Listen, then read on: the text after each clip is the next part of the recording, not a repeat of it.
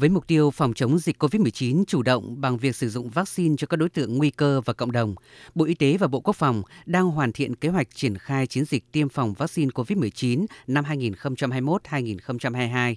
Theo đó, việc tiêm chủng được thực hiện từ tháng 7 năm nay đến tháng 4 năm 2022. Trong đó, tối thiểu 50% người từ 18 tuổi trở lên được tiêm phòng vaccine trong năm 2021 và đến hết quý 1 năm 2022, trên 70% dân số được tiêm.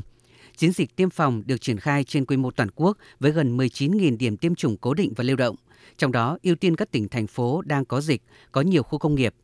Trong tỉnh, thành phố ưu tiên tiêm chủng trước cho các đối tượng ở vùng đang có dịch – đặc biệt là các tỉnh thành phố có nguy cơ cao như có nhiều khu công nghiệp, đông dân cư, có đường biên giới, giao lưu đi lại lớn, có cửa khẩu quốc tế.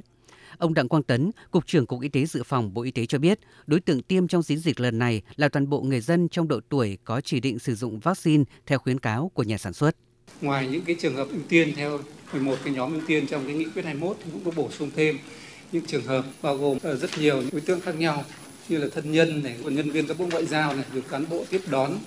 những cái đoàn khách từ nước ngoài này, rồi những cái người cung cấp dịch vụ thiết yếu, những người làm việc trong các cơ sở dịch vụ thường xuyên phải tiếp xúc với nhiều người, rồi ờ, những cái người được cơ quan ờ, nhà nước cử đi công tác học tập lao động nước ngoài hoặc là có nhu cầu xuất cảnh và những cái người nước ngoài đang ờ, làm việc tại Việt Nam. Nhấn mạnh đây là chiến dịch tiêm phòng lớn nhất từ trước đến nay, Bộ trưởng Bộ Y tế Nguyễn Thành Long cho biết, Bộ sẽ phối hợp chặt chẽ với Bộ Quốc phòng và các địa phương từ khâu tiếp nhận, vận chuyển, bảo quản, phân phối vaccine, đặc biệt là đảm bảo an toàn tiêm chủng ở mức tối đa.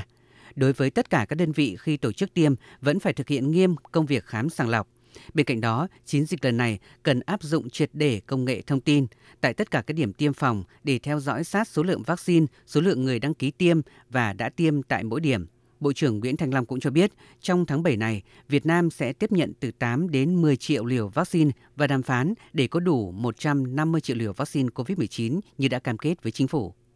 Cho đến thời điểm hiện nay thì chúng ta đã nhận được cái sự cam kết, các hợp đồng là 105 triệu liều vaccine. Hiện nay chúng ta đang đàm phán để có thể tăng thêm 45 triệu liều vaccine nữa. Tổng như vậy là chúng ta sẽ có khoảng 150 triệu liều. Và cái thời gian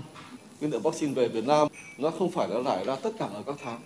mà nó tập trung cao điểm vào trong quý 4 năm nay. Bắt đầu là từ tháng 9, tháng 10, tháng 11, 12